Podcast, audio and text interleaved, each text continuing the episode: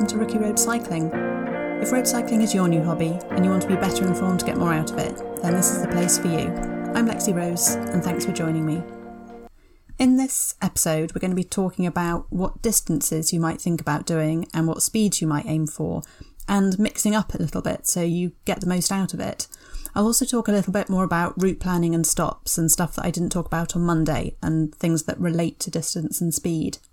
So, how far should you aim to go when you're starting? Well, it depends a bit on your fitness and a bit about what you want to do. I find for a shorter outing or when I'm trying to fit something in before or after work, actually just an hour or an hour and a half or so is pretty good. And then for weekend rides, then do something a bit longer. So for the hour or hour and a bit, let's say, um, depending on terrain, how much stopping at junctions you have to do, and depending on your fitness, you may do something around, let's say, 20 kilometres. And then a longer ride, if you're looking at going out for two to three hours, maybe, then you may aim for, say, 50 kilometres, and you may fit in a short stop within that time too. Of course, if you already have pretty good fitness, then you'll be more geared up to going a bit further and going a bit faster. But one of the benefits of riding solo is that you can easily adapt speed and distance to exactly what you want to do and how you're feeling on the day. And as I said in the previous episode, you can have maybe a couple of options and then pick what suits you. So get comfortable and get happy with this before taking on anything more. Just enjoy it. And, you know, you don't want to be doing anything that's going to put you off. And remember, it's about having fun, and building up gradually is quite important. Actually, one thing to note, and this is particular to the UK and certain other peculiar countries, sometimes we're imperial and sometimes we're metric, and we switch randomly and freely with no particular logic. Uh, but on the whole, it's more about kilometres, unless we're talking about 100 miles, obviously. For example, if you were to look at different ability club rides, they may state roughly what average speed a particular group will go at, and this is often done in miles per hour.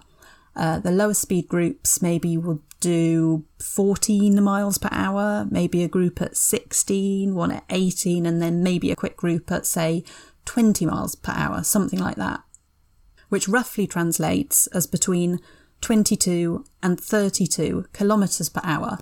So don't get that mixed up. Um, it's handy to be able to convert even though the only time we're really confident about the conversion is when it's a really easy one, when you know you need to say convert 50 miles into kilometres. And you're like, I know this one, it's 80 kilometres, because the rest of the time, well, from miles to kilometres, it's a case of sort of doubling it and then trying to take off a bit less than half of what you've just added, because uh, multiplying by 1.6 is too tricky for most of us. And we talk about weight in stones. Now that's a funny one. It is literally the weight of a stone, like used in as a unit of weight in trade in the olden days. So it was completely variable depending on the size of the local stone or rock that was chosen. And we still use that now. What? Um, although at least now it's pretty much agreed that a stone is equivalent to 14 pounds. Well, I say that. I mean, we're pretty happy with kilos now, I think although I do still find myself translating it into stones. I don't know why. Anyway, enough of that. Back on track. Uh, we were talking about speed. Okay. Yeah, as I just indicated, then you may be doing something like 15 to 20 kilometres per hour if you're just starting out. Or if your current fitness is pretty good, then it'll be something more like 20 to 25 kilometres per hour, or possibly more. But whatever it is, it's good to just have an approximate idea. And then obviously, once you've been out a bit, you'll know what you're capable of. And obviously, that will differ depending on whether you're doing a shorter and speedier ride or something a bit longer. Um, and of course, take into account stops and terrain and so on. It's just good to get familiar with what you can do, and that makes planning a bit easier. Or, of course, important information if you're planning on riding with others. So, longer distances, uh, that will come at some stage when you're ready for it. That big milestone and major achievement of either the 100 kilometres or the 100 miles. Uh, and in fact, now it is only two weeks, two weeks on Sunday until the Rapha Women's 100, um, an event where many women will be completing their first 100 kilometres. Made more difficult this year, of course, because there are no official group events across the country, as is the norm but people are cycling alone in the so called invisible peloton. Um, I'll be doing it. I'm sort of mid route planning at the moment on that one. Uh, Rapha have done a great job this year of promoting it under pretty tricky circumstances. But yeah, so longer distances, that can definitely be more difficult alone. Whilst I cycle alone a lot, I'm generally doing less than 50 kilometres. Rarely do I take on something like 100 kilometres of solo cycling. So it's tough, but it's achievable and something to work up to. Actually, it's just been announced uh, by British Cycling that sportives and other non-competitive events can resume in England from sun, uh, sorry, Saturday, Saturday the 5th of September, with events initially capped at 600 riders and several other restrictions. Uh, quite how that will affect events that were due to happen after that date, but that have been cancelled or heavily modified, like the Rapha Women's 100, uh, I don't know. Maybe some of them that are further into the future may be reinstated. Anyway, it's good that sportives are back. They're really fun to do from time to time. So, other things to consider when out riding. Pacing yourself is important, especially on a longer ride. Um, it sounds obvious, but remember that your strength and power and freshness of your legs will gradually reduce as the ride goes on sometimes a m- mistake I think people make when they take a step up in distance, you know, oh, 100 kilometres, well, that's okay, it's only an extra 30 or 40 kilometres from, from what I'm used to doing. Well, yes, but that 30 or 40 kilometres is when your body is at its most tired and only getting tireder. Um, of course, nutrition and refueling will help with that, but even so. Also, mindset is important. Um, for example, I find it sometimes takes me a good 20 minutes or more to get into a ride. I often spend much of the first part of a ride feeling tired and wondering how I'm going to get round and do the distance. But then I settle into it and I pick up after that. It happens not every time, but a lot. Um, I find that it takes me about 20 or 30 minutes to settle into a ride and get beyond that tricky starting phase and into a sustainable rhythm. And that's particularly true of a longer ride. But then psychologically, I sometimes also feel like the shortest rides feel the longest. And I think that's, yeah, to do with mindset. I think if I'm heading out thinking, oh, this is just a short one and I'll be done and on the loop home soon, and then I'm kind of clock watching and it just seems to drag on. Whereas with longer rides, you have a totally different mindset. Um, I actively tell myself several times over the first hour or so that I just need to relax and settle into it, and that I'm very much just in the warm up phase of the ride. And then the time can often pass much more easily. Until, of course, you're well into the ride when you start getting tired and the, the, time does start to drag on a bit. One other thing to note, uh, more on route planning really, why not do the same route in reverse? It looks totally different. Well, I don't know if this is just me actually, but I'm still a little bit baffled by it. But I could be somewhere different entirely. When I'm doing a familiar route in reverse, there are huge sections that are almost completely unrecognisable to me. Maybe it's just me though, I don't know. It's also good to set goals along the way. Um, maybe you'll do a little effort on the flat. Maybe there's a nice clear section you can get down into the drops for a bit. Or a goal, say, when you get into a particular time or a distance or a location and you can take on some energy. But whatever it is, it's just nice to break up the outing a little bit. Or maybe you'll do an effort on a hill. I also find it a good distraction to do some counting on hills. I almost always count myself up hills. Uh, usually, I like to do at least some of the climb out of the saddle, and I always count that bit. You know, like one count is one or maybe two full pedal revolutions, and I set myself the goal of climbing up out of the saddle for a count of 30 or something, and then back into the saddle.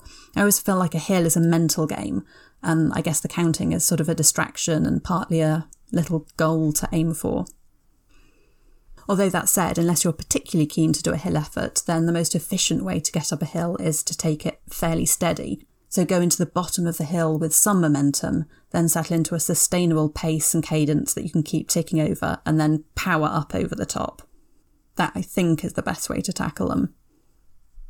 Okay, so we've talked a bit about distances and speeds, and also mixing it up. There are different skills there, so endurance and stamina versus speed and power. But one thing I wanted to highlight alongside all that are the benefits of solo cycling when it comes to this. So you can go when you want, you can go where you want, you can reroute if you want, you can stop where and when you want, you can go fast and go slow when you want, you can do intervals and do efforts when you want, you can stop to take nice photos and admire the view when you want. It's just really good me time. But that said, I do really, really look forward to riding in a group. I love going back to Bath and cycling with the club there, which is actually still my main club. Um, I haven't yet joined a club in London. The social side of club riding can be great, and you know, sharing of knowledge. And it is also just really nice to have company from time to time, of course.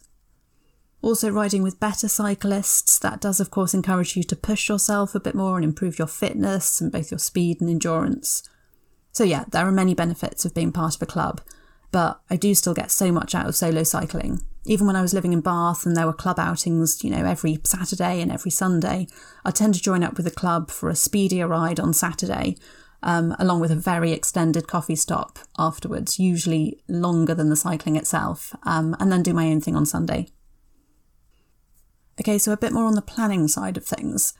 So taking a warm layer, like if there's any slight possibility that you may need one, and check the forecast, not only for where you are, but also where you're going. It can be different. Um, the worst thing is to get too cold. It's very miserable, especially when you're alone. And one very important thing about the forecast check the wind forecast. I think I pay more attention to the wind speeds than I do to the temperature or precipitation. Um, well, no, that's not quite true. The temperature tells me what I need to wear. The chance of rain tells me also what I need to wear and can sometimes prevent me from going out. But high wind speeds will tell me when not to go out. It's horrible cycling when it's really windy. It just feels hard work and it's actually quite dangerous, particularly in like a strong, blustery side wind. That is just the worst. And to give you a rough guide that I would use, so when it's less than 10 miles per hour, that's perfect. Um, 10 to 20 miles per hour is okay. 20 to 30 is windy, but I'd probably still go. And over 30 miles per hour, I just wouldn't bother. Okay, so fueling up. A good idea to do that, of course, the evening before, but then also take snacks with you. Uh, not only because you'll need it, but also it's nice to have something to look forward to. Eat and drink little and often, and something that I've picked up a lot on recently do that before you need it. I was slow to learn this, um, but actually, it also helps stopping you eating masses when you get home and then crashing for the rest of the day. Um, I always used to just not take on enough fuel when I was out. Then I'd get home, have a good go at eating everything I could all at once, and then crash in a big sort of digestive coma for several hours. Not great, and just writes off way too much of a precious weekend. Okay, so something else, drinking on the move. Took me a little while to get comfortable with this. Uh, it just falls into the same skill category, I guess, as hand signalling and being able to ride one handed.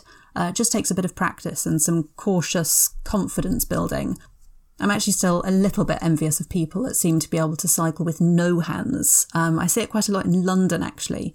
More the casual cyclists, I suppose ambling along, you know, just sort of looking around, not only with their hands not on the handlebars, but quite often just hands in their pockets, not a care in the world, as you like. And it's, it is slightly terrifying. I definitely don't recommend trying that. Stopping en route. Uh, okay, so I mentioned in the previous podcasts about cafe stops.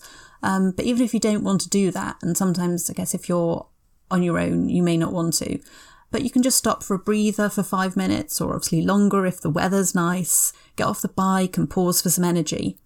And there's some really good energy sources out there. Um, nutrition is something that has really improved over recent years, I think. So much science goes into this stuff, and there's still some bad ones out there for sure, but there's some really good stuff out there now too, like really tasty things. Um, and yeah, it's just nice to take some minutes out to enjoy where you are and press reset a bit. But of course, this is slightly route and weather dependent. And in the last podcast, we also talked about the importance of taking a pump, an inner tube, and tyre levers, also a cafe lock, and also a small multi tool might help you out too, so that's good to take.